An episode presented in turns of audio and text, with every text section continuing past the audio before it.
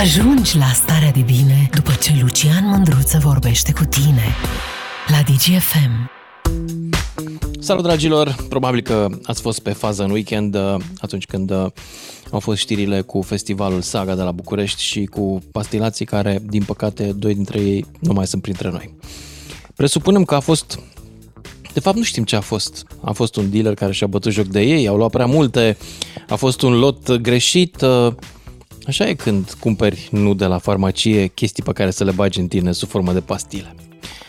Dar treaba asta e câteodată nu neapărat un viciu, cât un simptom al unei nefericiri individuale replicate la nivel de masă.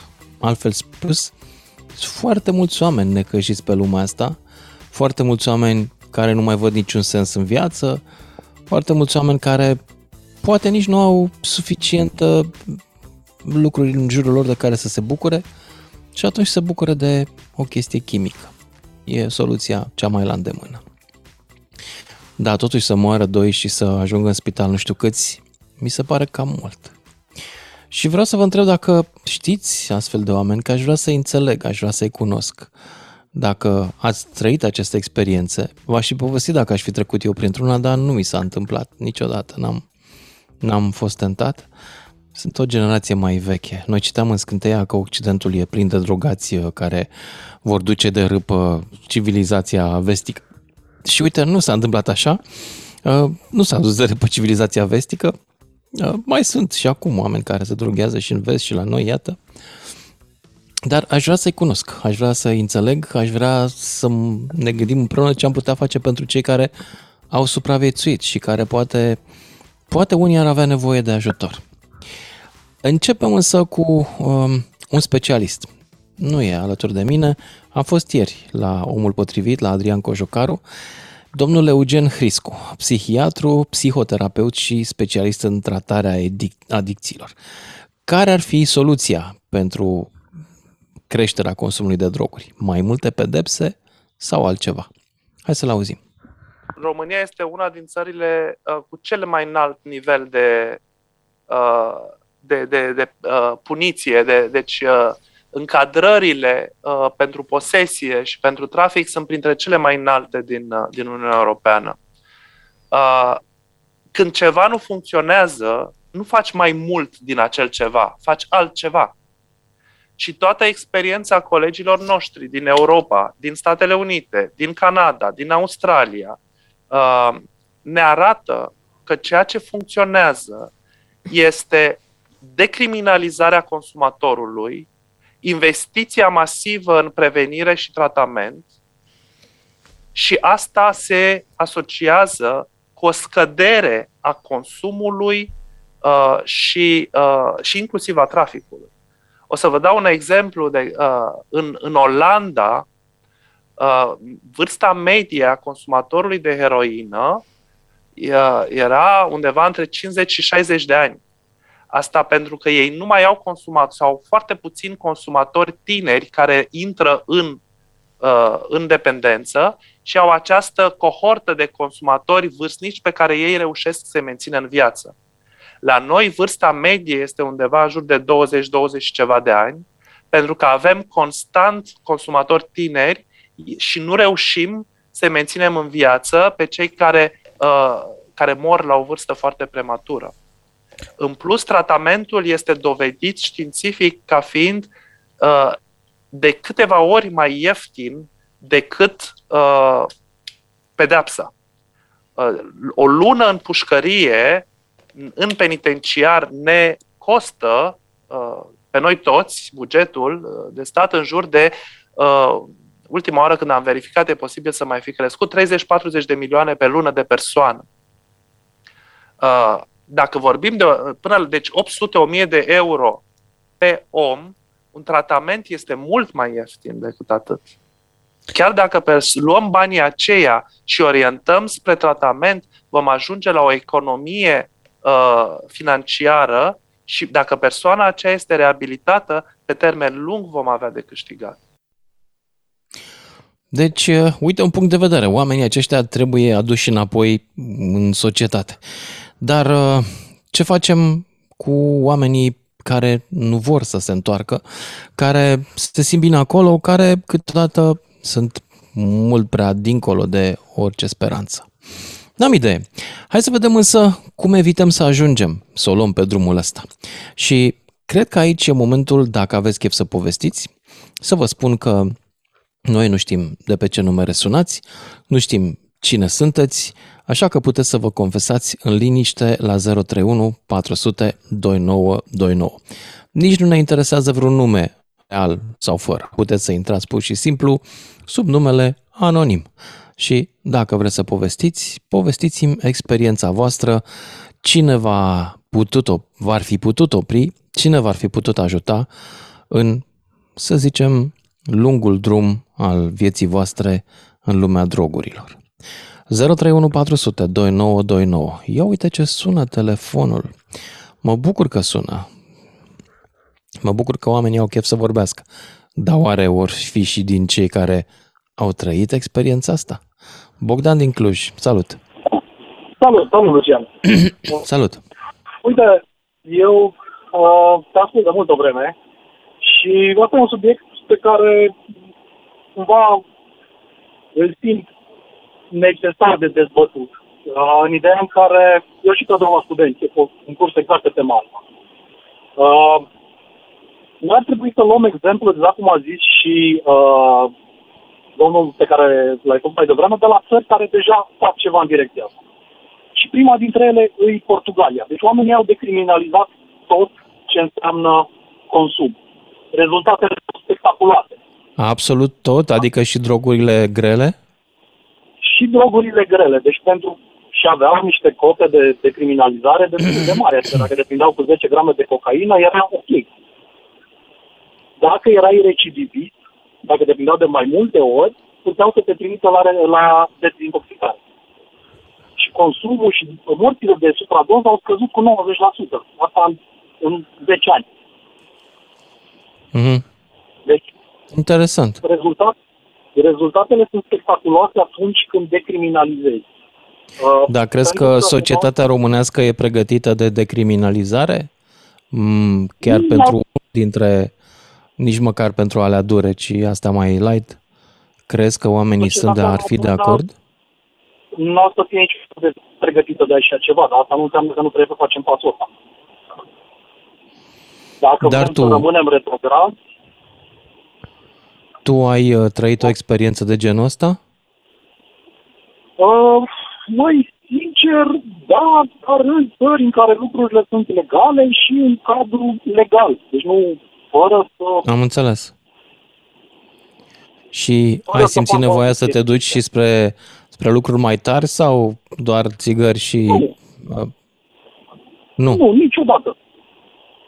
Dar e dovedit științific faptul că drogurile astea ușoare nu sunt un drog gateway pentru cele mult mai grele. Asta era teoria mai de mult, da. Da, astea toate sunt, toate poveștile astea vin de când Nixon a declarat război drogurilor, pentru că toate drogurile astea le folosesc oamenii de când există om pe planeta asta. Crezi? Au, au devenit cu siguranță, adică toate ritualurile șamanice ale popoarelor vechi se bazau pe consum de droguri. Uh, da, e adevărat. Arheologice foarte multe și foarte bune în direcția asta. Problema, da. cred că problema mare e să ne uităm la, nu neapărat la droguri, ci la adicție. Și adicția nu ține atât de mult de substanța pe care o consumi, cât de societatea în care trăiești. Dacă tu consumi ceva recreativ, nu o să devii dependent de acel ceva, decât dacă acel ceva este un drog de sinteză cu uh, nivel de adicție foarte mare.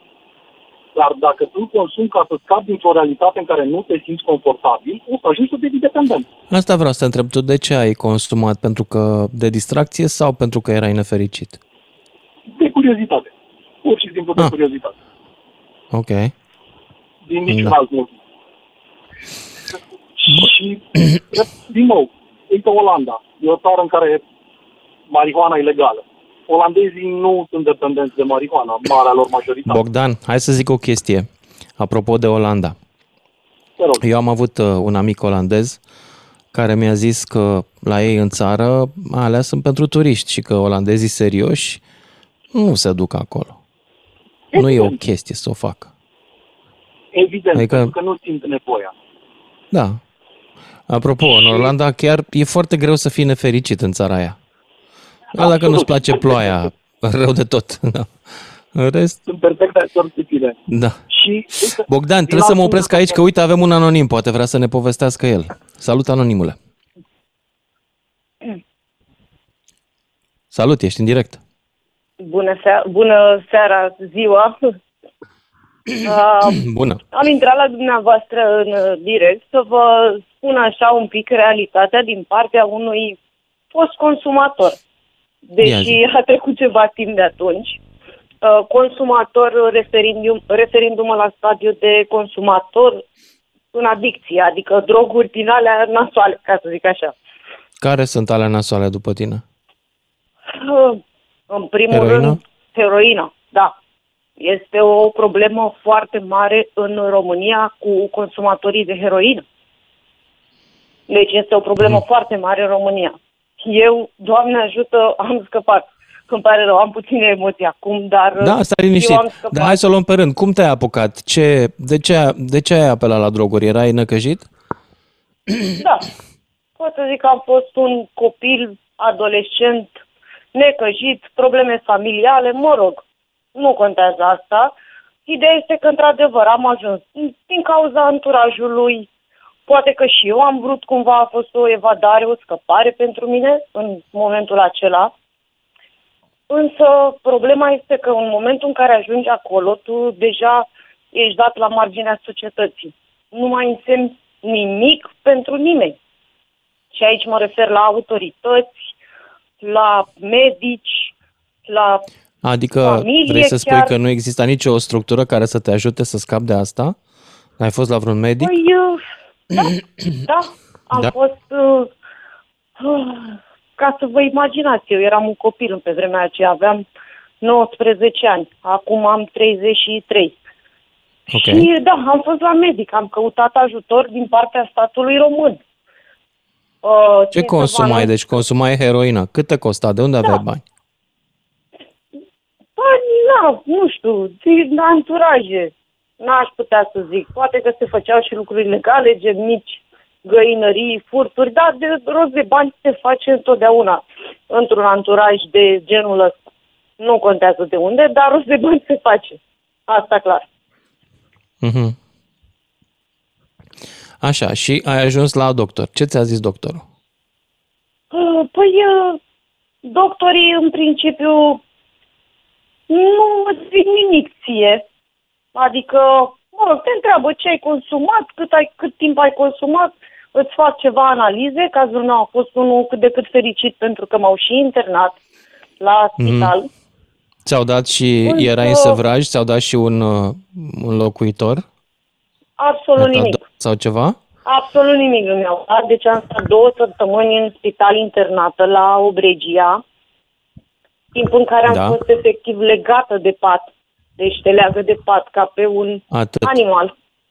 Ok. Da. Da. Îți dau sedative, dar n-aș putea să vă zic ce nici în ziua de azi nu știu ce mi-au dat.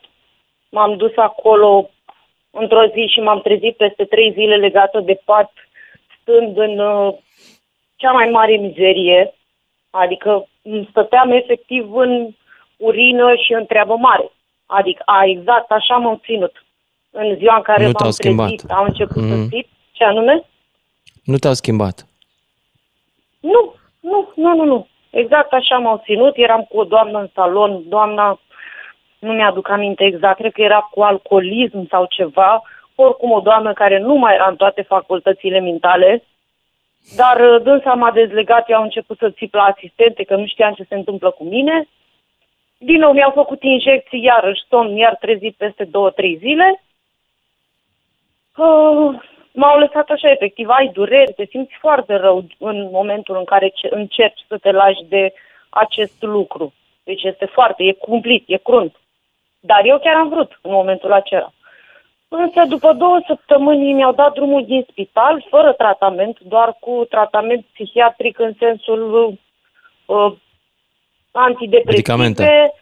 Da, anxiolitice și tot felul de tranquilizante. Păi ăsta e care erau tratamentul, egal altceva cu ce zero. să-ți dea?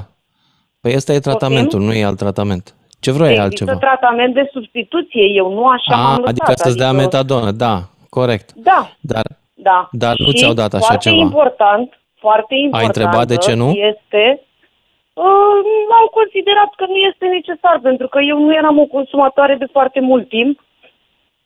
Na, în cazuri în care consum ani de zile și atunci au zis ei că așa, doar aceia au dreptul la tratament substitutiv, nu mi-au dat și m-au lăsat să plec acasă, fără un, o recomandare de psiholog, fără o recomandare de psihiatru, absolut nimic.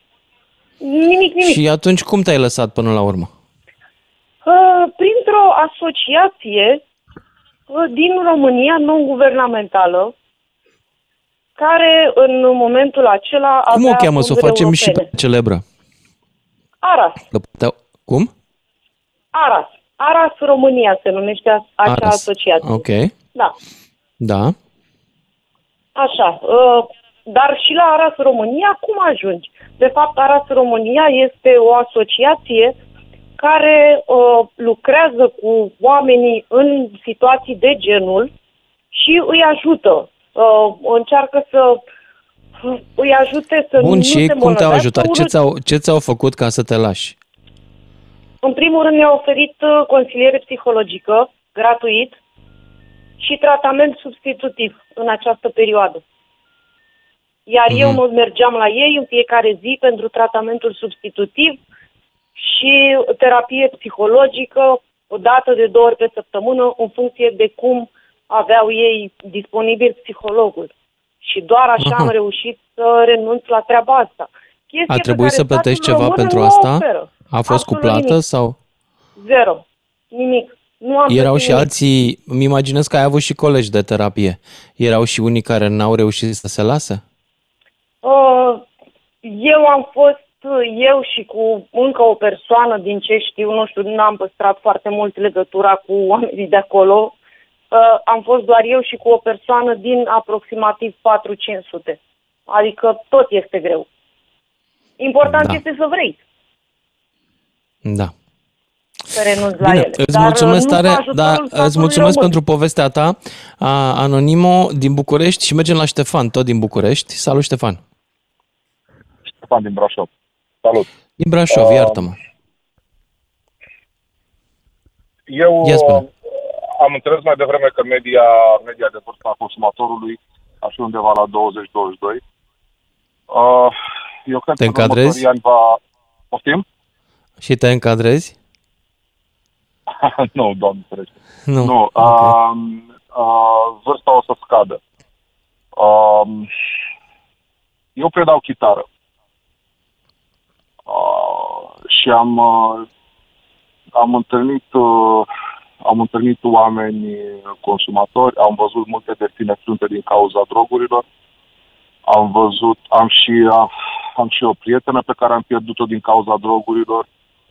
Um, Adică a murit sau s-a pierdut Da. ca om? da, a, a fost uh, a fost drogată. Și a murit? Da. Um, Adică de ce? Ce, ce? A ucis-o cineva, crezi? Sau cum? da, da, da, da. Păi cum se poartă cu droguri puse în băutură. Numai că fata avea o, o problemă la inimă. A, am înțeles. Uh, Da.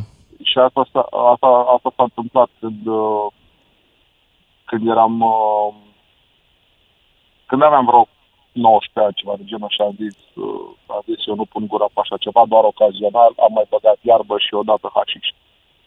Uh, fără să fie vorba de dependență, fără absolut nicio, nicio chestie de genul ăsta. Uh, vreau să atrag un semnal de alarmă uh, părinților să petreacă timp cu copiilor, să nu-i mai lase singuri. Oricât de mult ar lucra, trebuie să petreacă timp cu copiii lor. Am printre elevii mei la chitară foarte, foarte, foarte mulți copii lăsați de izberiște. Stau singuri după școală până seara la 9-10, nu știe nici naiba ce fac ei. Și îmi povestesc mie tot felul de oribilități de care de care părinților habar n-au. Unii copii sunt, uh, sunt cu capul pe umeri, știu când să se oprească, știu la ce să se oprească, alții, în schimb, nu sunt.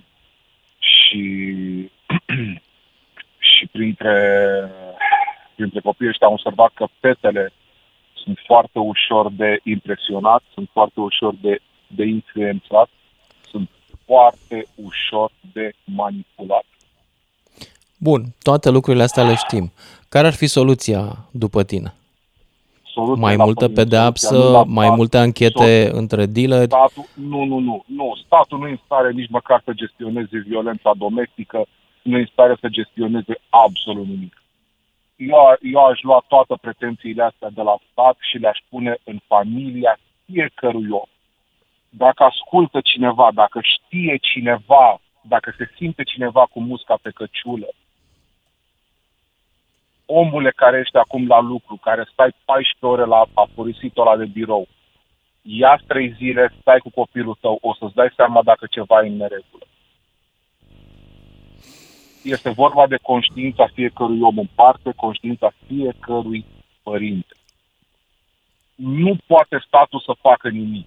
Statul nu e în stare de nimic. Și ne-am convins de multe ori de chestia asta. Statul este Bine, degeaba. îți, este stat. am înțeles.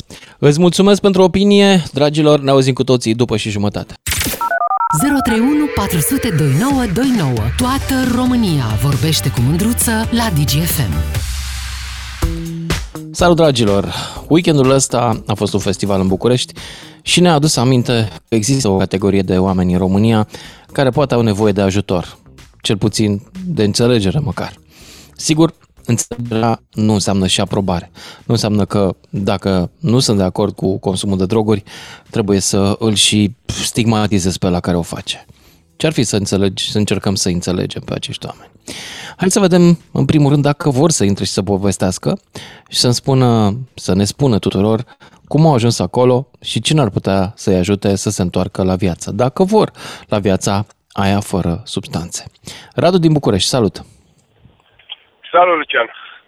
Îmi pare bine să te aud. De prima oară când sun, te ascult de ceva timp. Am intrat că mi se pare un subiect delicat și uh, aș vrea să-ți povestesc un pic.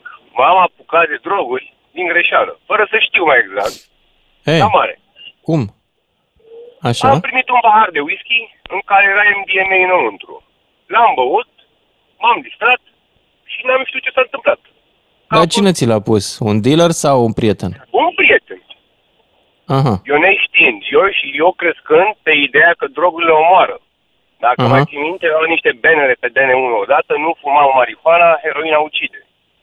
Credeam în el serios? 100%. Eu nu mi-aduc aminte de, de ele, da? O fi fost, cred că Drogurile n-aveam schimbă mașină. destinația, era alt banner pe DN1. Ah, ok, de asta îl știu, da. Așa. Așa. Bun, și atunci am O început schimbă, să mă o documentez fac un mult pic. mai frumoasă, de exemplu. Na, nu neapărat să știi. Așa, ok, zi. Și? Bun, am început să mă documentez, am văzut, am văzut despre ce e vorba și am început să consum petreceri. MDMA sau ceva similar? MDMA, MDMA, ecstasy, care e aceeași chestie, cocaină și marihuana. Aha, Ulterior, Ok. ex, ulterior am luat și, um, uh, cum se numește, domnule, acid și ciuperci. mamă, da, ai o listă importantă. Da, Ah, da, dacă erai, Exact. erai consumator de ce găseai sau cum le alegeai? Nu, știam ce fac, știam ce se întâmplă, m-am documentat despre ele și știam ce se întâmplă. Ah, și ți alegeai ce-ți dorești de la un drog în ziua în care Exact. îl încercai. Exact, dar erau recreative, adică nu făceam zi de zi sau săptămână de săptămână. Pur și simplu recreativ. Recreativ, dar ai ajuns și dependent sau nu? Nu, niciodată. Deci niciodată Ok. nu am avut simțit nevoia să mă trezesc dimineața să zic trebuie să fac asta, asta. Trebuie să mă droghez astăzi. Așa, Ele erau ca un booster la fericire, nu știu cum să spun. înțeleg. Uh, Da. Bun, după Dar care... de felul tău erai nefericit? Adică era un gol pe Nu. care îl umpleai sau pur și simplu vroiai să te distrezi? Vreau să mă distrez, Mai pur și mult simplu, decât nu sunt alții. nefericit. Nu, nu, doar vreau să mă distrez. Ideea este că majoritatea consumatorilor sunt oameni nefericiți și co- pro- consumă în exces.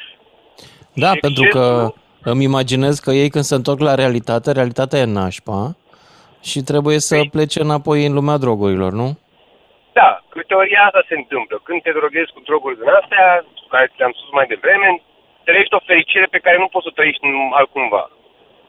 După care Mhm. ajungi în realitate și realitatea este foarte neagră. Da. Uh, Na. Bun. Uh, ce nu înțeleg iarăși, din punctul meu de vedere, ce este stigmatizat, e- nu neapărat că este stigmatizat, dar drogurile sunt și tutunul și alcoolul. Fiindcă drogurile De la acord. bază sunt niște chimicale pe care creierul tot ți De le acord, secretă, în da. mod natural. Mhm. Când, uh, când îi dai un supradoză, atunci este mai complicat un pic. Ideea este Mhm. că oa, copiii, în principal copiii din ziua de astăzi, că eu am 33 de ani, m-am apucat la 24, a fost prima oară cum s-a întâmplat. Copiii din ziua astăzi au acces mult prea ușor la toate drogurile astea și nu și la puțină informație. Stai puțin, tu acum mai consumi? Ocazional. Adică ultima oară, cred că acum vreo 2 ani am fost în Amsterdam, acum vreo 2 ani. Ah, ok. De acum Înțeleg. 2 ani până în prezent nimic. Adică nu mai pot, am copil și... N- na. N-ai avut nevoie de Deci, cineva să te ajute să te lași, pur și simplu Nu, nu era o problemă pentru tine, înțeleg. nu, da, pur și simplu, eu când consumam ieșeam în club, o dată la 2-3 săptămâni, mă duceam în club să mă distrez și atunci consumam, nu în timpul săptămânii, nu ziua, nu... Să zic Dacă într-un mod copiii tăi controlat. înceapă și ei să se ducă în cluburi, ce o să le spui? Să încerce sau să nu încerce? Din punctul meu de vedere să nu încerce, fiindcă nu sunt pentru toată lumea. Mhm. Eu zic să nu încerce, eu zic să se documenteze înainte, să știe la ce se înhamă, să zic așa. Uh, în privința ce trebuie să facă statul român, pe statul român trebuie să, în primul rând, trebuie să informeze lumea. Mai mult decât e rău. Să explice ce se întâmplă acolo, care sunt fenomenele care se întâmplă în momentul în care consumi diferite droguri. De exemplu, heroina. Eu n-am încercat în viața mea, fiindcă știu ce este heroina. Heroina este un drog care este consumat în propor- în- într-o, într-o mare măsură în mediile sărace. Pentru că e ieftin? Nu știu cât costă, n-am nici mai vagă idee, nu știu dacă este ieftin sau nu, dar na, Mhm. chiar nu știu, nu știu, n-am, n-am cumpărat în viața mea. Am înțeles. Care să fie După care soluția trebuie- ca să să-i ajutăm exact pe oamenii din zonele astea sărace care ajung disperați și care ajung să-și dea în cap? Sau ajung câteodată Care ajung întâmplat și să mai moară. rău de dat în cap. Da, exact. Păi, uh, nu știu să spun exact, dar putem să ne uităm la Portugalia, de exemplu, care este o țară care a decriminalizat consumul de droguri în 2000, parcă, sau în 2001. Și Deci tu ești pentru decriminalizare. Decriminalizarea consumului, criminalizarea vânzării, uh, cum se numește, a dealerului care vinde.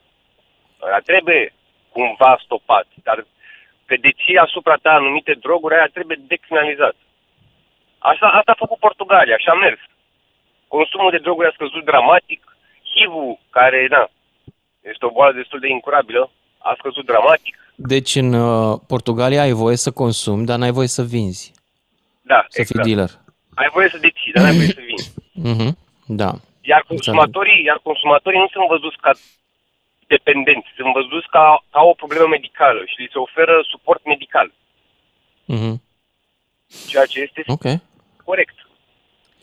Bine, îți mulțumesc, îți mulțumesc, Radu, pentru mesajul tău. Hai să mai intrăm în uh, legătură și cu alții. Raluca, bună, ești în direct. Da, bună ziua, după amiază, nu știu, știu, seara. um, am, uh, am și o poveste. Ia zi Undeva povestea ta. acum 15 ani uh, am renunțat de tot. Um, vreau să, să mă acces mai multe soluții, pe cum am reușit eu să ies de acolo. Și ceea Da, ce am povestește recomandat- unde erai când te-ai lăsat, uh, la ce categorie de droguri și cum ai ajuns acolo. Um, o poveste uh, comună, normală, provenită din uh, familie dezbinată, cu multe probleme. Uh, am intrat imediat în anturaje de speță joasă, cum le numește societatea.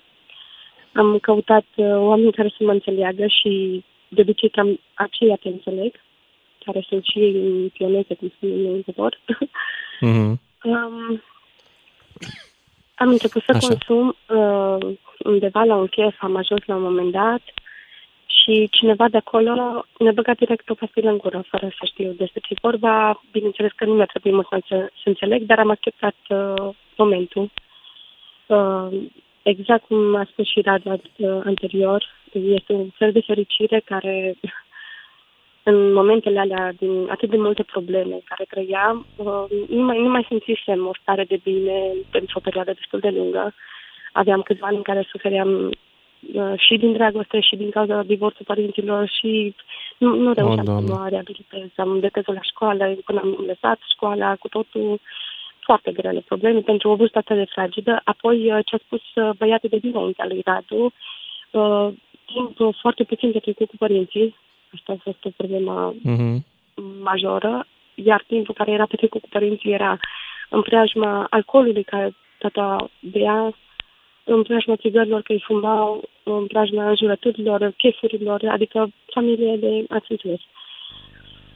Da, și am... Dar uh, spune tu erai încercat dependentă, să- practic nu te mai puteai opri sau nu? Um, nu știu, um, nu știu să evaluez lucrul ăsta, dacă eram sau nu dependentă. Nu voiam. Mm, Era, mi era bine așa. Adică am avut o perioadă, nu știu cât să zic, o lună jumătate, mi-aduc aminte, ultima dată exact înainte să mă las, în care nici o zi fără să consum, nici o zi Mhm. să filtrează lumină. Și la un moment dat... A, e uh, clar că erai dependentă.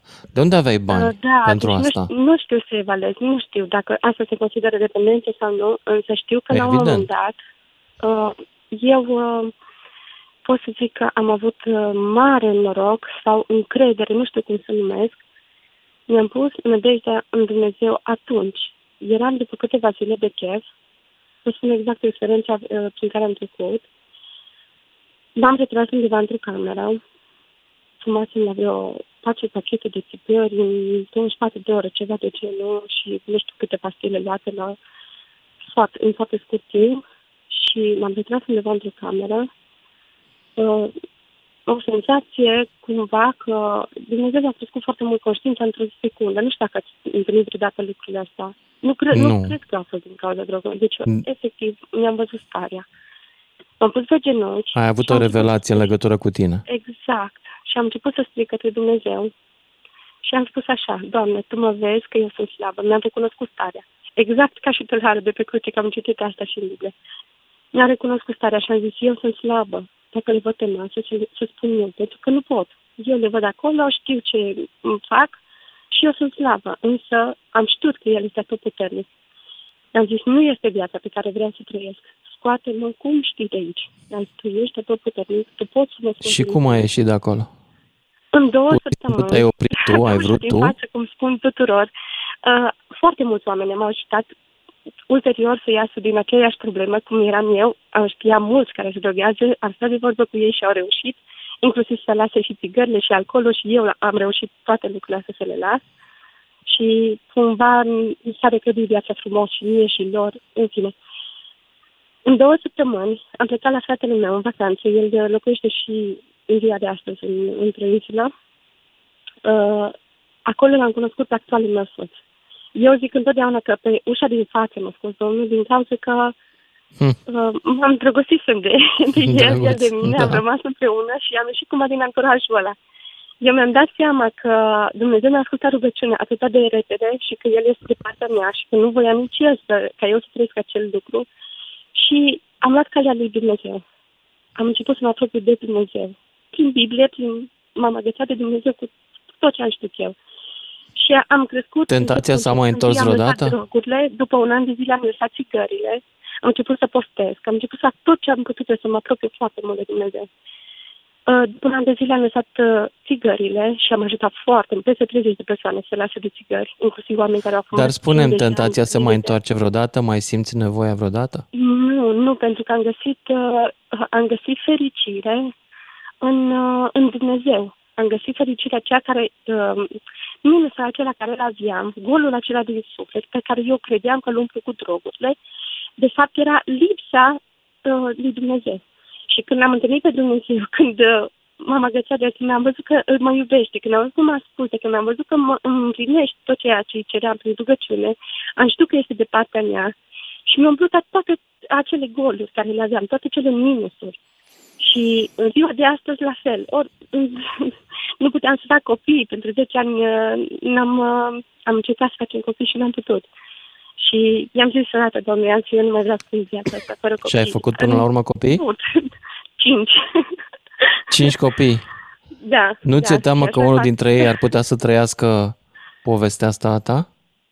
Uh, da, dacă... Deci eu am învățat foarte mult din experiența mea și din experiența prietenilor. Uh, cred că, în mare parte că dacă stau de ei, dacă stau și comunic cu ei prin experiența personală, să cu sinceritate maximă, să le expun, să le spun prin ce am trecut și eu și soțul și el a fost mai mult sau mai puțin în același anturaj, dar uh, cumva datorită lui Dumnezeu, prin mine și el s-a lăsat de droguri și el s-a lăsat de țigări și de alcool și de toate, cumva... Bun, Raluca, uh, îți mulțumesc mult pentru povestea ta. Aș, uh, aș merge mai departe să vedem și alte metode, pentru că pentru alții credința nu e suficientă. Sau e, nu e atât de puternică pe cât uh, e dorul de droguri. Valentin din Oradea, salut! Salutare, Luciane! Eu la 35 de ani am fumat țigări grifa. Înțelegi? Ce sunt alea? Țigări grifa. Ce e? Cu un pic de opiu. Informație dacă ai citit Sven Hassel. Uh, nu, nu. Ei, cu batalioanele morți în Gestapo Monte Casino. E și acolo... Dar de unde, ai găsit tu, și... de unde ai găsit tu țigările astea? De la un bar. Le da? vindea cu 50.000 de lei în Oradea. Barul acum e închis. În anii 90 sau când? După anii 90, cam 96-97. Așa. Cam trei țigări, patru au fumat, ca și alea, par ca și cu trabucele, trabucurile cubaneze, știi? Uh-huh. Și după prima țiga, primul trabuc, așa m-am simțit puțin mai tare pe poziții. Nu știu, mi-a dat așa un pic de euforie. Dar după aceea am zis că n-are rost să mai consum așa ceva. Și mi-a ajuns în mână două pliculețe de cocaină. Cum a ajuns cocaina la tine? Așa din întâmplare, din greșeală? Nu din întâmplare, tot în acel bar care acum este închis. Pe bani de nimic la început și am inhalat, Serios? am câți, câți ani a vândut barul ăla droguri fără să-l Asta prindă eu poliția? Nu știu că au mai și vândut și n-am mai vândut, dar după aceea a început să se închidă, știi? Aha, ok. Înțelegi? Și, dar tot datorită, am citit o carte scrisă de celebru conferențiar și cercetător Andrei Oișteanu, care a spus că mulți scriitori au fost consumatori de cocaină, cocaina fiind un drog rece, care nu dă dependență. Și acționează asupra sistemului nervos. Am vrut să fiu un cobai pentru mine însumi. Să știi că dacă citeam ceva, după ce inhalam foarte puțină cocaină, îmi rămânea mai mult timp întipărit în memorie pagina respectivă pe, sau paginile care le citeam, știi? Mm-hmm. Acum, bine, a dat nume Macedonski, Ion Barbu, etc., etc., da? Acum, știi, cocaina până în al doilea război mondial era legală în destul de da, multe era țări. legal în România, ba da, chiar era legal în România, da. Sigmund Freud, celebrul uh, psihanalist care Da, a da. inventat psihanaliza, el prescria pacienților lui cocaină.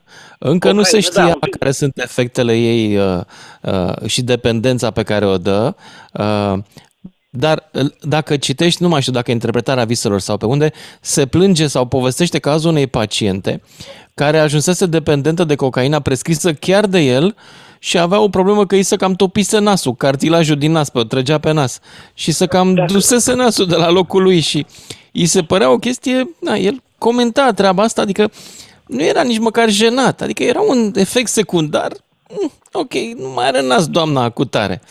Mi s-a părut da. șocant uh, și irresponsabil din partea lui Freud uh, să facă așa ceva. Puțină lume, cred că a citit cu adevărat cărțile astea. În vremea Da, aceea, bine. noi am avut un mare om politic nu vreau să-i dau numele acum, am aflat și eu la un moment dat, un mare om politic interbelic care a murit sărac și prăjit la cap, dependent de cocaină, în străinătate. Și pentru că era un om atât de mare și de important, statul român, pe final, când nu mai avea niciun bani și nu mai era în stare să mai întrețină, i-a votat o pensie ca să moară cu demnitate. A murit prin Italia, parcă. Sunt uh, imagini și Marta active. Bibescu. Acum, aici de Marta Bibescu sunt păreri împărțite. Nu știu despre asta. ar fi puțin și ea un pic. Datorită situației de la Paris pe care a trăit-o, știi? Mm-hmm. Că lumea ar fi întins o mână câțiva de acolo, pe totuși a fost Marta Bibescu în fond, nu? N-a fost un, un, a fost un nume pentru da. Eh, perioada interbelică românească.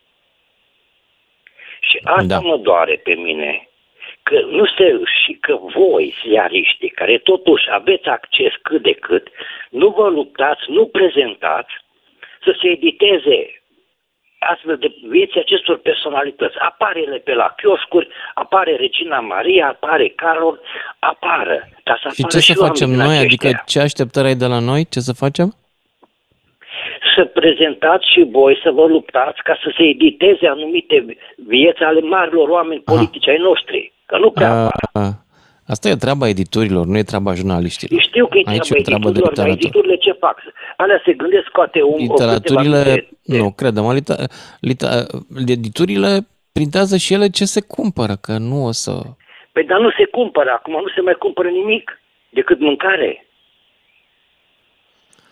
Mm, nu, se cumpără și cărți. Du-te la Bookfest. Bun, Valentin din Oradea, îți mulțumesc, dar trebuie să mă opresc aici. Cred că nu mai avem foarte mult timp uh, până la final. Cum stăm, Luiza? Mai avem două minute. E, asta e minunat. Uh, poate mai luăm un ascultător.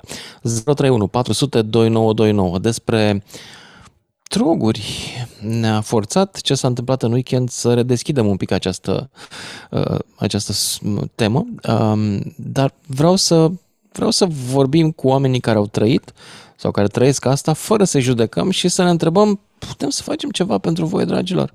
Că totuși nu e ok să ajungi să moară doi oameni în weekend și alți nu știu câți la spital.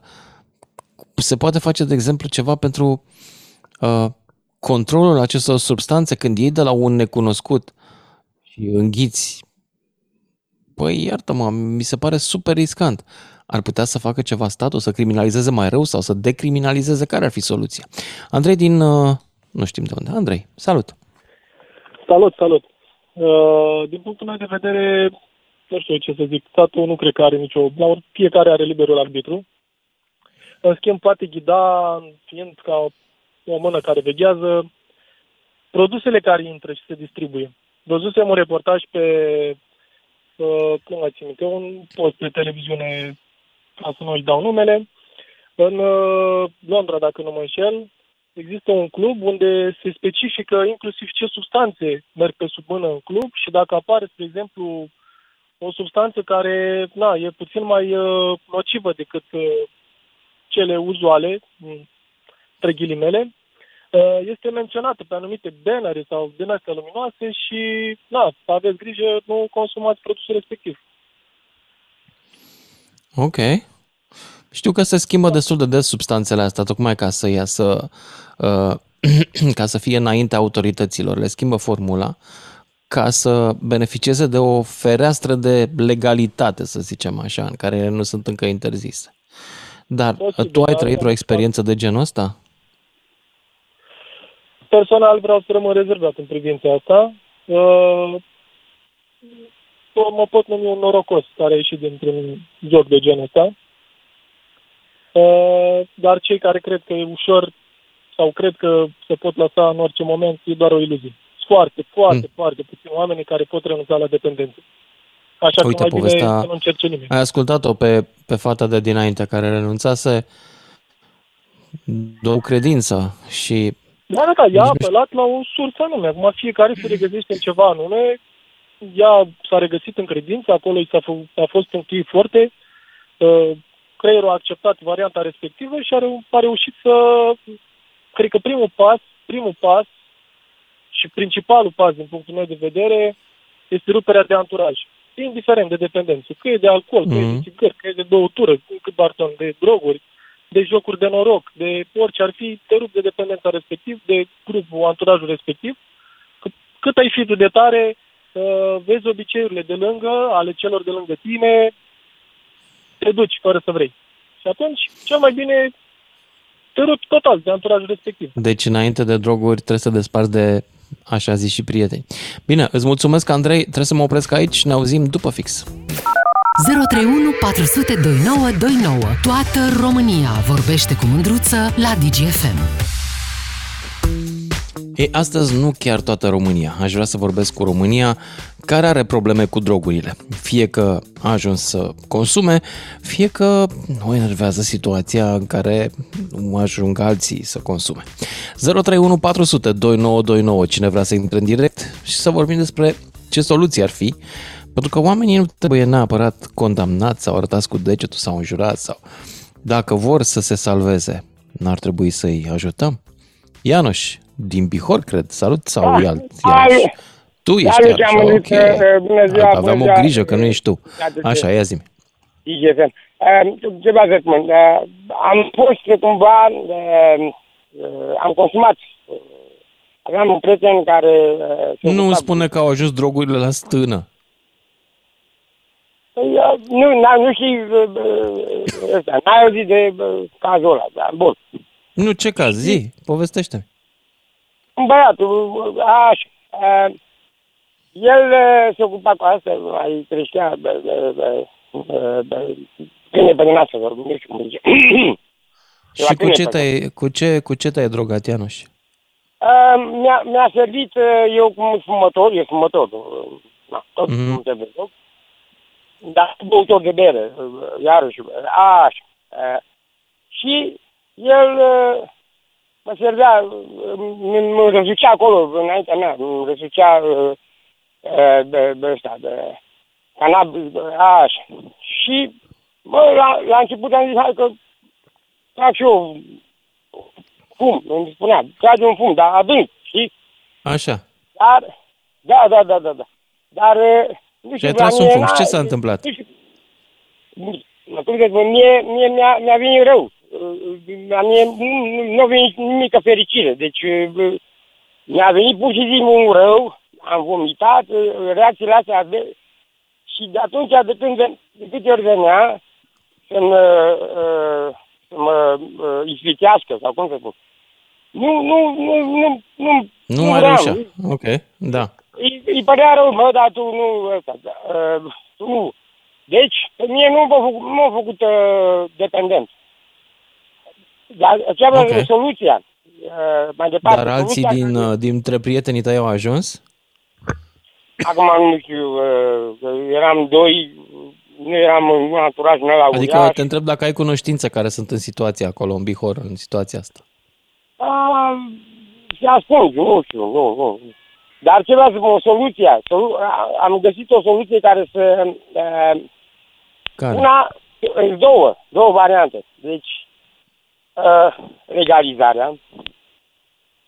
Asta ar fi o variantă care, care uh, poate să controleze uh, tipul de drog, tipul de medicamente. Dacă sunt și... Adică să fie curate.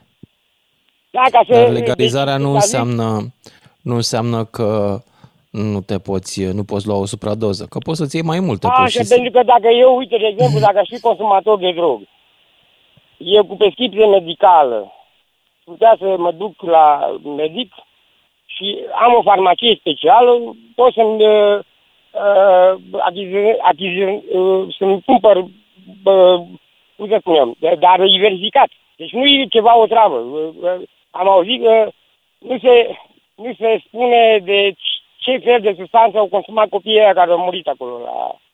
Aici, e, ve- aici e problema. N-am reușit să aflăm, da.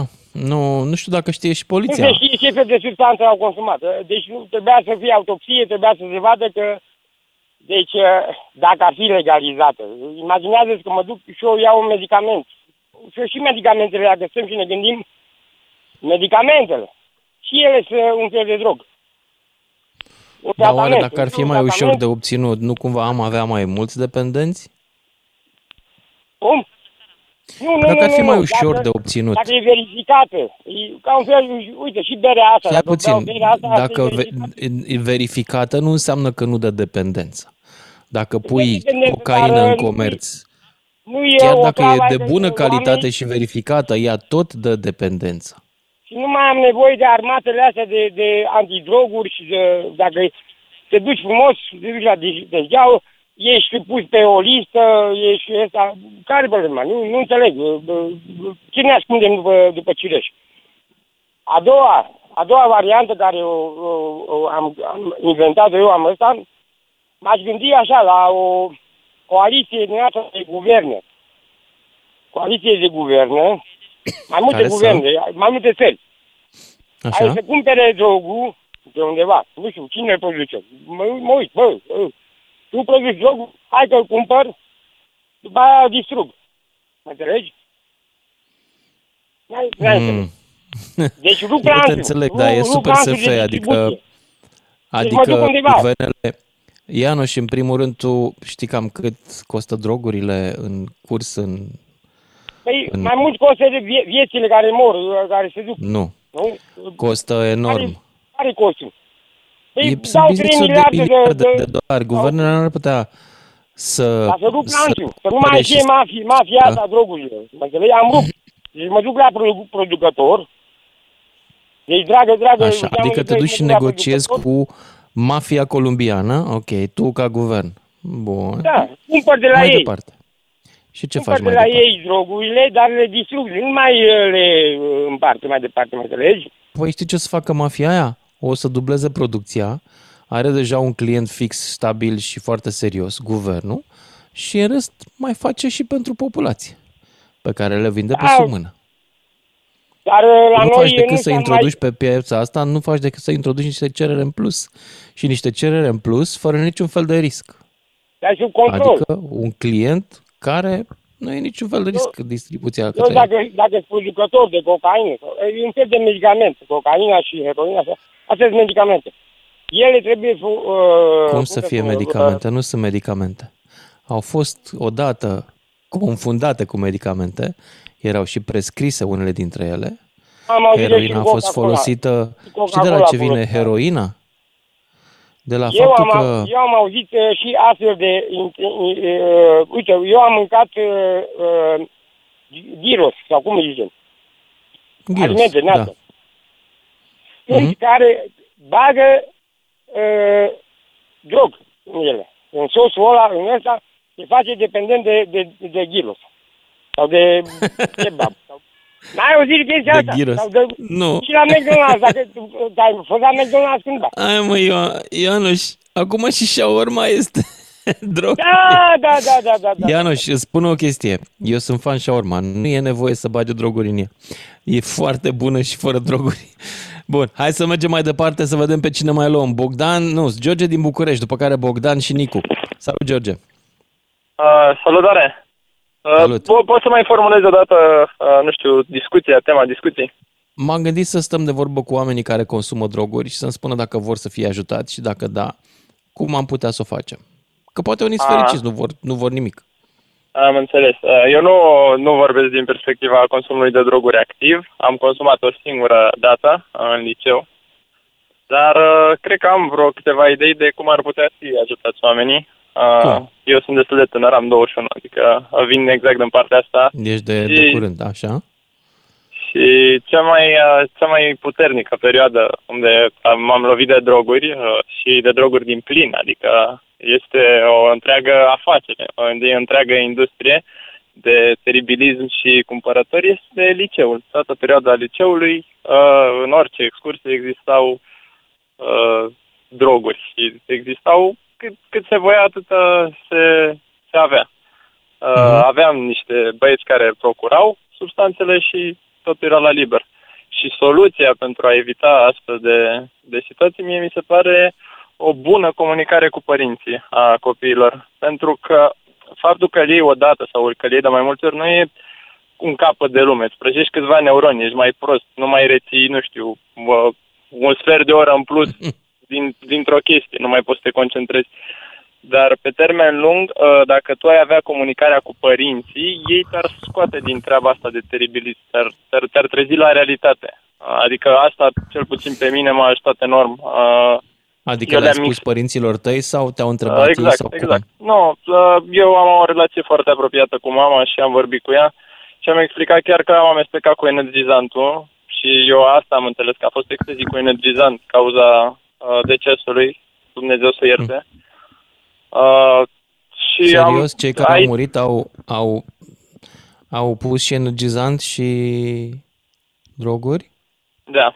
Și asta, asta Aha. e o altă mare problemă. Și alcoolul cu energizant, totul cu energizant uh, e, e o mare problemă. Chestii pe care nu le știam, la fel mi-a spus mama, care a auzit de la o altă mamă că uh, de obicei mixajul ăsta sau uh, băuturile, drogurile împreună. Îmi imaginez asta- că îți duce pulsul la 190-200 până mori. Da, Cred că și asta problema face. e că nu mai conștientizezi, uh, nu, nu simți cum îți bate inima. Adică uh, eu Mhm. la fel am mixat cu energizant uh, drogul, uh, pentru că era 3 dimineața și eram mort de somn și a venit un prieten și mi-a zis, uh, uite, hai că te ajut eu, ia chestia asta.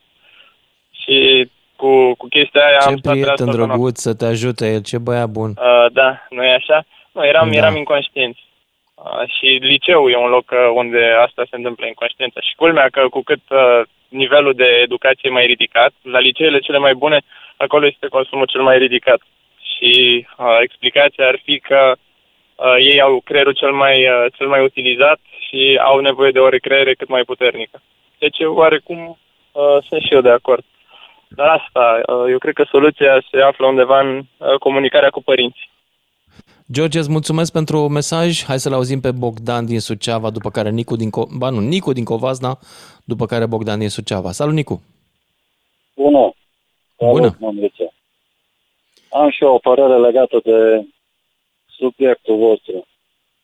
În primul Ia zi. rând trebuie făcută diferența, să o zic în cunoștință de cauză, pentru că ne-am petrecut o viață între consumator și dealer și tot ce vrei, să, tot ce ține de domeniu. Ai Trebuie trecut prin făcută asta? diferența între drog și plantele care sunt naturale. Iar cei care crapă, cum se întâmplă de ani și ani în țara asta, că au crăpat o grămadă de tineri. Așa? Crapă pentru că nu au alternativă și cumpără ceea ce pot ei să cumpere. Înțelegi ce zic? Am înțeles, deci trebuie, după părerea Dacă ta, ne luăm și ne uităm ca la o oamenii țară să ca aibă de Olanda, unde acolo lua nu auzi de droguri cazuri bune, de genul sănătoase ăsta. de țară, ca să nu cumpere de la comercianți dubioși, asta zici. Da, ar trebui legalizat. Părerea Ce mea, anume ar trebui să- legalizat? Să trăim Până ca în unde? Olanda, ca în state, unde să fie un control. Altfel, Dar ce anume ar trebui legalizat? Care dintre ele? ce e natural? Natural nu înseamnă neapărat extraordinar de bun. Știi că opiul e Da, dar nu e natural? neapărat drog. Deci facem o mare confuzie. Nu, ar nu trebui facem deloc o studiată mare tema. confuzie. Tu habar n-ai despre ce vorbești doar pentru că te-ai învârtit între ei? Crezi că dacă e natural nu, am e avut bun? o muncă, un Mătrăguna job este unde i-am naturală și studiat te foarte ucide. mult timp. Peștii, sunt o grămadă de pești și meduze care secretă o travă naturală, toate sunt o travă și te ucid. Faptul că opiu produs de natură dă dependență în care au ajuns milioane de oameni nu înseamnă că e bun pentru că e natural. Da? Pentru o anumită stare, pentru că se vinde și sub formă de medicamente. Deci ar trebui un control și totul Firește. ține de sus, înțelegi? Și eu am un copil, știu, știu în ce mediu trăiesc, știu în ce e în liceele din România, deci e dezastru. Pentru că s-a pierdut controlul pur și simplu și cineva profită. Clar, nu? Cine profită? Cineva întotdeauna profită, cred Asta e părerea mea. Tu zici că s-a pierdut controlul. Da. E o pierdere a controlului pentru că nu am fost în stare să controlăm sau pentru că la un moment dat am abandonat din motive diferite? Cred că abandonul mai degrabă. Abandon. Da. Înțeleg. Și atunci, tu ce ai legalizat dacă ai vrea să legalizezi?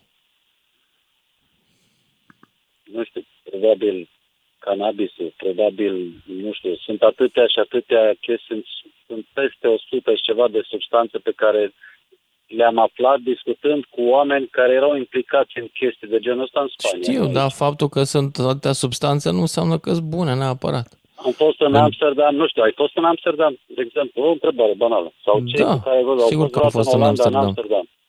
Nu Sigur auzi că de da. tineri, de copii, că te sperii când auzi că mor la mare, nu auzi de așa ceva, pentru că, nu știu, ar trebui să copiem de la aia, deci nu neapărat strict să legalizăm, să facem ceva, să, să copiem de la cei la care nu se întâmplă lucruri de genul. Da, te-ai întrebat de ce în Amsterdam se droghează atât de puțină lume? Nu, asta nu am gândit. Crezi că doar din cauza că este legalizată? Acum s-a legalizat și în California și se droghează mult mai multă lume decât în uh, Olanda. Da, probabil. Păi da, se droghează. Eu cred că olandezii Sunt convins, în, în toată în lumea, sunt Olanda convins că societatea se nu întâmplă privește lucrurile consumul de astea, droguri cu invidie sau nu îi acordă un statut de rebeliune. E cei care consumă droguri în Olanda și știu pentru că am prieteni olandezi. Sunt văzuți cu condescendență. Sunt ca bețivii de la noi de la Birt. Ăia din cafenele. Olandezii de succes râd de ei sau îi desconsideră, se uită de sus în jos. De obicei nici nu sunt olandezi. De E obicei foarte sunt tristă turiști. emisiunea pe care ai deschis-o, pentru că e vorba până la urmă de oameni care mor, deci nu? Totuși, să o luăm așa. Din deci păcate, chiar da. Mor.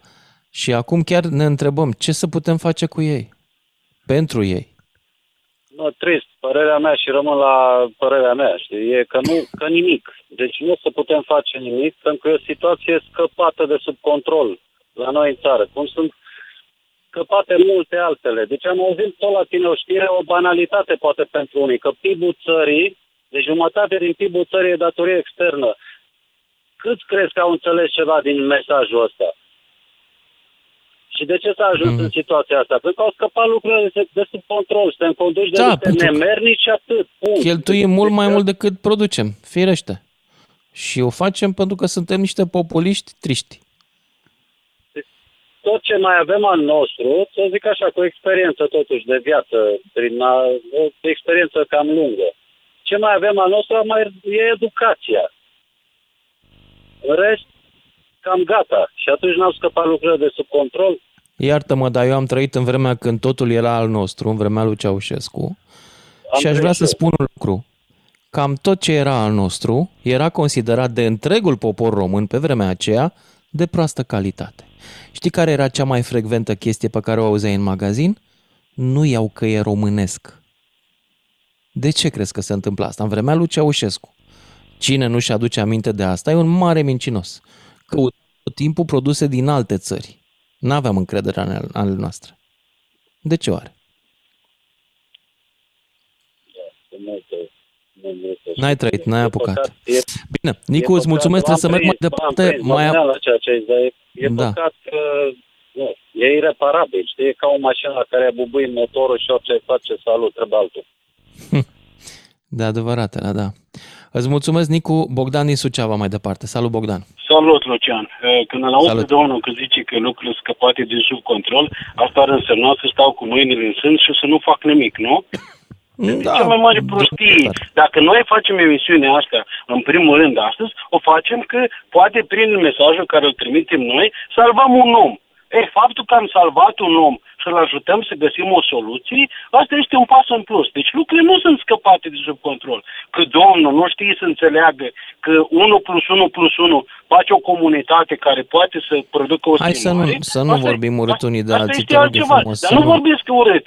Dar eu vorbesc din, pri- din prisma unui om care a intrat în contact cu oameni care au avut dependențe urâte.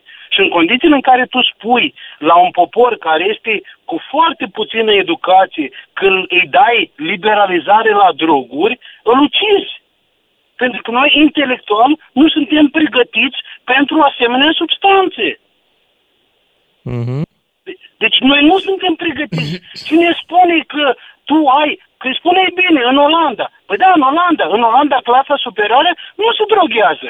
Pentru că o conștientizat pericolul, o conștientizat uh, ce poate să distrugă o viață, destine și celelalte și nu.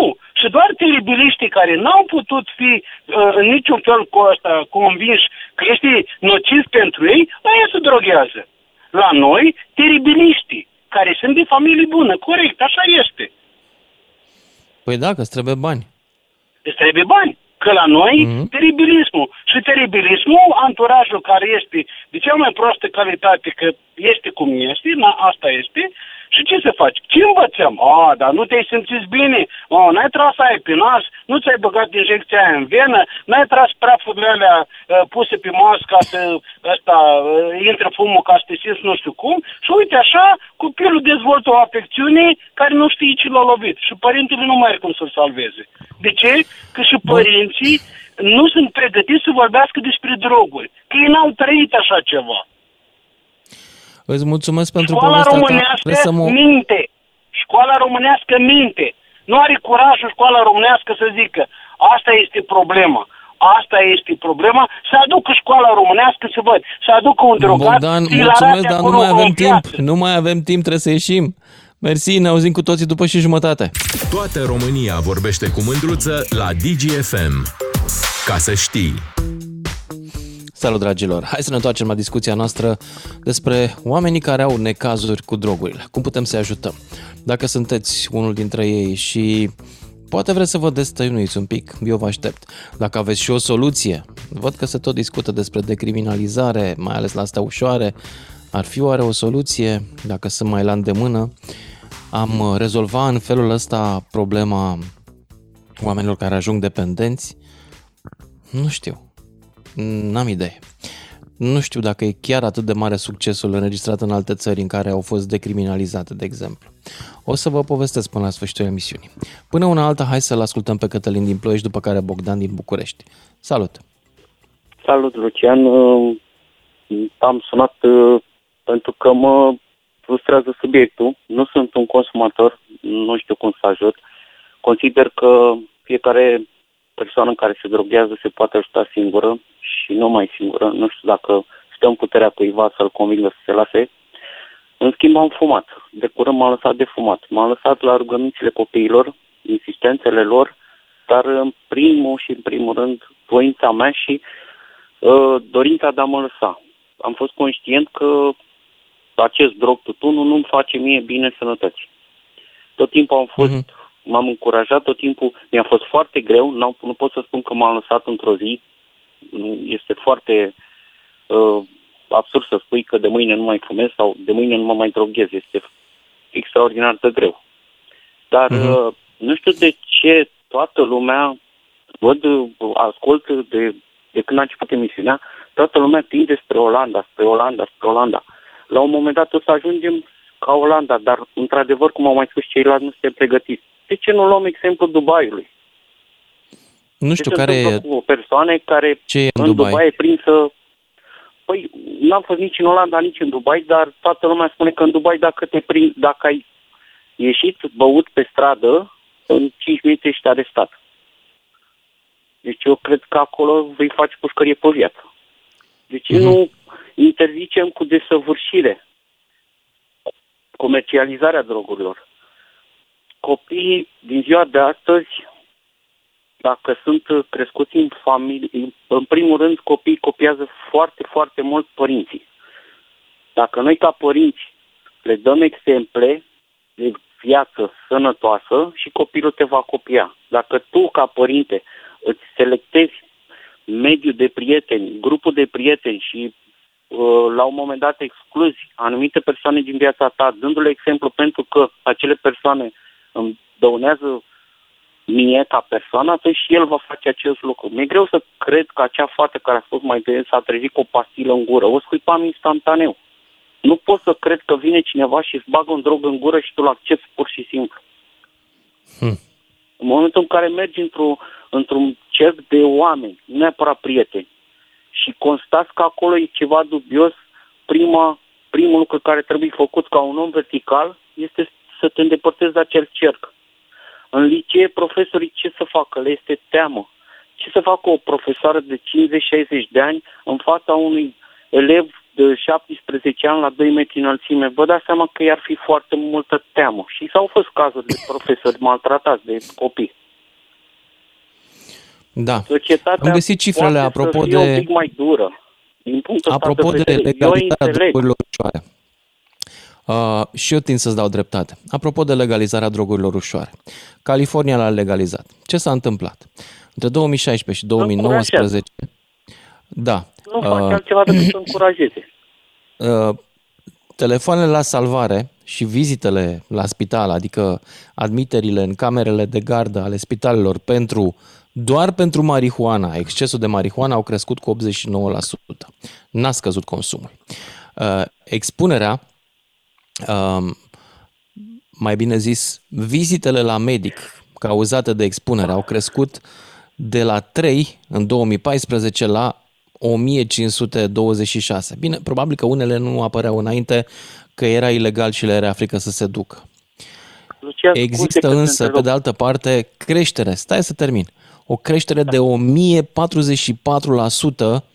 în vizitele la spital și uh, internările în spital pentru folosirea marihuana.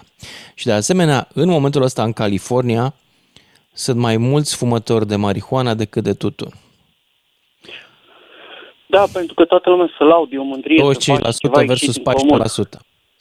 Deci, Uite, Lucian, închid cu asta ultimul subiect. Da. Băiatul ăla de este închis pe viață în nu știu ce țară asiatică pentru, uh-huh. pentru transport de droguri. De ce nu luăm exemplu acelei țări, nu știu ce, Filipine, nu știu, dar este un băiat român care săraci părinți, nu știu nimic despre starea lui și este închis pe viață undeva pentru transport de droguri, este dat pe toate posturile. Da, știu De povestea. un an și ceva, doi ani. Trebuie să-l, știe, Mhm. mm-hmm. să-l știm pentru că a fost mediatizat foarte mult. Hai să luăm exemplul ăsta. Nu, nu atât de radical, dar totuși uh, știm foarte bine că suntem învățați uh, cu supunere așa un pic mai agresivă. Nu, nu vreau să devenim ce a fost în timpul comunismului, dar uh, știi foarte bine că noi suntem cam de aceeași vârstă. Dacă treceai pe lângă un vecin și nu îi spuneai să rămână, nu bună ziua, să rămână unui vecin, a doua zi te reseta mama cu papucul de să ziceai și la cățelul din fața scării să rămână. Mhm. Un, un pic mai Îți agresiv. mulțumesc, dar trebuie să merg mai departe. Hai să-l ascultăm pe următorul ascultător. Bogdan 1 din București, după care Bogdan 2 din București. Salut, Bogdan 1. Salut, Lucian. Salut. Uh, exact asta vreau să spun și eu, să amintesc că în California uh, este legalizat din 2016, de când spui tu. Da. Uh, fumatul este interzis pe stradă, ceea ce mi se pare ciudat. Uh, eu am fost, am fost acolo și mi s-a părut foarte ciudat ca să nu poți să fumezi o țigară normală și da, în timp puteai să fumezi uh, iarbă, da?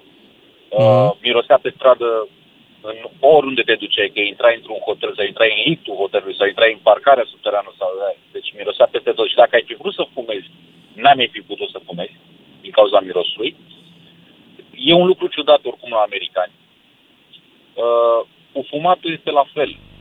Dacă tot ne vrem binele sau statul ne vrea binele, atunci inter- interzici producerea. Da?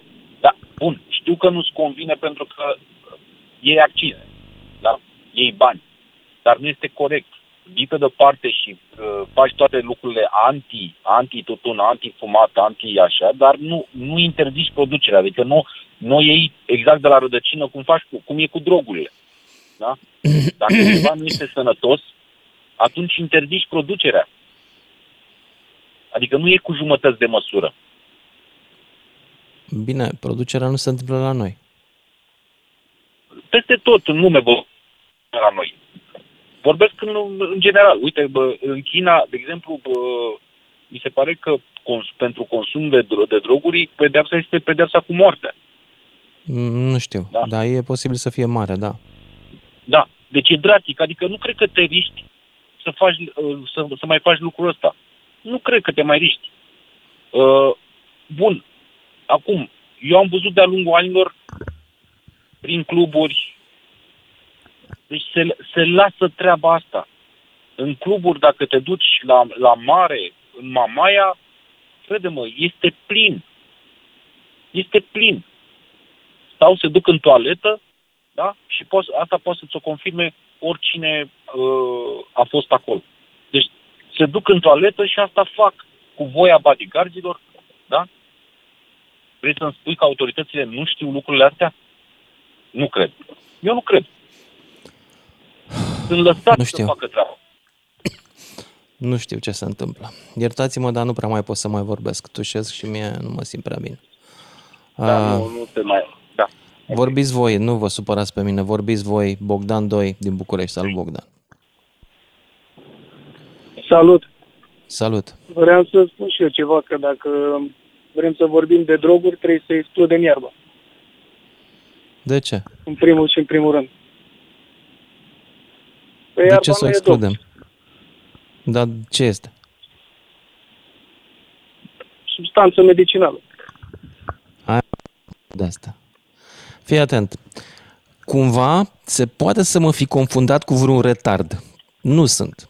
Care e definiția drogului? Hai să o luăm de la capăt. Care e definiția Păi drogului? stai puțin, O substanță psihoactivă. THC-ul este substanță psihoactivă. End of story. Da, da, ai dreptate. Nu? Dar uh, băiatul acela n-a murit de iarbă sau ceva de genul. Nu zic asta, dar haideți să nu mai, uh, să nu o luăm, înțeleg că unii își doresc legalizarea marihuanei. Foarte bine, e dreptul lor să-și Uh. dorească orice. Dar să nu mă ia pe mine că ăsta nu e drog, deci trebuie legalizat. Ba este drog din moment ce ți alterează starea psihic, psihică. Fost uh, consumator, să spun. Am lăsat de șase ani. De iarbă, nu de altceva. Dar de ce te-ai lăsat? De, dacă nu e drog, de ce te-ai lăsat? Vezi că te Nu mai contrazici? e de mine. De ce? Nu mai Ești e, pur și simplu. Dar în studii Te-ai făcute- apucat de altceva sau, sau Nu, te-ai nu. lăsat de tot? Nu, nu, nu. M-am apucat de sport. Interesant. Sport uh, la aproape zi de zi. Aici te Dar vreau înțeleg, să să spun știi că altceva. sportul este și el un drog. Știi că eliberează Da, da, în da. creier niște droguri naturale, dopamină. Exact, exact. Asta Toate vreau, chestii. aici vreau să ajung. Da. Și Da. sunt studii făcute că tutunul și alcoolul omoară, nu cred că există, nu știu, grad de comparație între iarbă și tutun sau alcool. Nu știu care e... Da, nu știu cât de periculoase Studii sunt. făcute, da. Dar adevărul este că alcoolul și ciroza, da, nasol. Eu, de altfel, consider că și alcoolul este un drog. Nici măcar heroina nu se poate compara cu tutunul sau alcool. Dar e un subiect Tutunul, prea da. delicat. Este, da. Ideea e că băiatul acela a murit de niște substanțe Știu, Mult s-a mai pastilat puternice. cu ceva. Da, exact. da. probabil cu combinat cu alcoolul, 48 de ore fără somn, cam asta e efectul. Doamne Dumnezeule. Ce trist, până la urmă. Da. Știi? Singura soluție e sport. Care e soluția? Ce poți să faci pentru acești sport. oameni? Asta e singura soluție. Sport. Da. Mă, poate n-au chef, știi? Da, trebuie să ieși din starea de confort, că altfel n-ai cum. Da. Bine. Ah, Bogdan, îți mulțumesc pentru povestea ta și mergem mai departe la Mihai din Bacău. Salut, Mihai. Bună seara, bună domnul Mândruță. Legat de consumul de droguri, oare părinții nu au nicio vină la treaba asta? Că copiii consumă droguri? Nu știu, au? Păi au. Păi da, ca să consumi droguri trebuie bani, nu? Poate că nu iau de la părinți sau nu știu. Ok, bine, dar cei Habar care n-am, stau cu chiar nu părinții, știu. cei, În cei care stau principiu, cu eu părinții cred care că- mai sunt cu minori, poftim? Greșelile copiilor trebuie să fie imputate și părinților, așa, de principiu, da. Păi, din punctul meu de vedere, ca să co- deci copiii care stau cu părinții, nu? Ca să, cons- ca să Mm. consumi droguri, trebuie bani să cumperi. Și de unde iau bani? Iau de la părinți? Posibil. Păi dacă ei, ei dau bani, co- părinții dau bani copiilor, dar nu întreabă ce fac cu ei. Pe ce cheltuie bani, pe una alta. Eu zic că totul pleacă de la părinți. Deci mă Dar refer la sunt cei care și- sunt minori Mhm. și care stau cu Dar părinții. sunt și care stau cu părinți care nu le dau bani copiilor și totuși ei se droghează pentru că nu le dau Deci- destulă atenție. E adevărat și asta, dar și mai zis la început, totul pleacă din familie. Eu asta am vrut să zic, dacă tu ceva fii sancționat, să fii sancționat părinți. Bă, dar ce face copilul tău? Tu îi dai bani, dar el pe ce cheltuie? Ți te ți interesează ce face el? Unde merge cu bani? Tu Asta ai e trăit asta am așa vrut să ceva? zic. sau prietenii tăi? N-am cunoștință că am 50 de ani, nu am auzit așa că am văzut că mi-era anul 20 încă nu se era zis lucruri așa și plus de asta nu prea am umblat la discoteci. Am fost așa mai retras, o fire mai retras, așa mai fără discoteci, fără una alta. înțeleg. Și asta vreau să zic, în punctul meu de vedere, totul pleacă de la părinți. Da, asta am vrut să vă spun, ca să vă mai rețin mult. Nu mă reții, uh, iartă-mă, nu prea mai pot să mai vorbesc. Luiza, Da. uh, hai să pregătim o melodie, îl mai luăm pe Cristian din Arad și eu trebuie să mă opresc din vorbit, nu mai pot la un moment dat. Cristian, te ascult. Da, îmi pare rău pentru sănătatea ta. Sper să te faci bine. Nu știu ce am pățit, am început să tușesc pentru că am vorbit două ore Se continuu întâmplă. astăzi. Se întâmplă Da. de la polen, poate fi de la ce. Poate. Da. Cu mulți ani Ia în urmă, povestește. cu- da, eh, am consumat drog, dar nu drog din ăsta normal. Practic era un medicament. Aha. Lua un medicament, am făcut tene de disc. Ah, luai nu m-am tramadol, am tratat, și eu. am luat tramadol, da. Ah, am luat eram... tramadol, o pastilă, am luat două și un prieten de meu, a, prieten, practic, că nu era prieten, era acolo, coleg de muncă, zice, bă, zice, ce, ce chină de ta, bă, hai că explic eu o rețetă care se vezi cum cu alcool pe lângă, cu energizante și efectiv a devenit o drog. Am uitat să Bă, merg de la unde făceai medic. rost? Că el nu, nu e decât cu prescripție. Da, mergeam în Germ- uh, munceam în Germania. Și îți dădeau acolo? Da, primeam carne de disc și era clară, deci cu toate că eram prescris pentru să mă duc la operație, tot amânam. Mm, Deci am asta a înțeles. fost o, o chestie, deci și asta poate fi un drog. Și am înțeles că mulți, mulți fac lucrul ăsta. Cred că da. Practic iau Posibil. medicamente amestecate cu, cu tot felul de substanțe, cu alcool. Amfetaminele sunt iarăși uh, populare. Da. Da. Da, e, e jale. Totul ține de Am, educație. uh, am trăit-o și eu Părerea pe asta mea. cu tramadolul. Știi cum e ăla pe venă?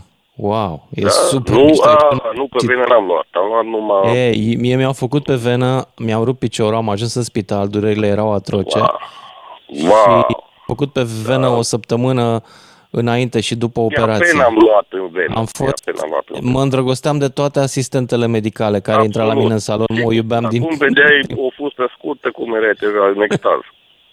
Da, era un moment foarte, a fost un moment foarte fericit în viața mea, Da. dar după aia m-au externat și n-am mai avut tramadol și asta. Da, și eu m-am, o- m-am operat până la urmă și e clară, deci n-am mai avut nevoie de... Dar și am cum ai renunțat. reușit să te Da, lași, că totuși dependență dă și tramadolul, că e un opioid. Păi n-am mai rezistat durerilor, că nu mai ajungea. Nu, dar după aia n-ai simțit nevoia să continui să iei tramadol? Nu, nu, nu că uh, Germania mi-a oferit atunci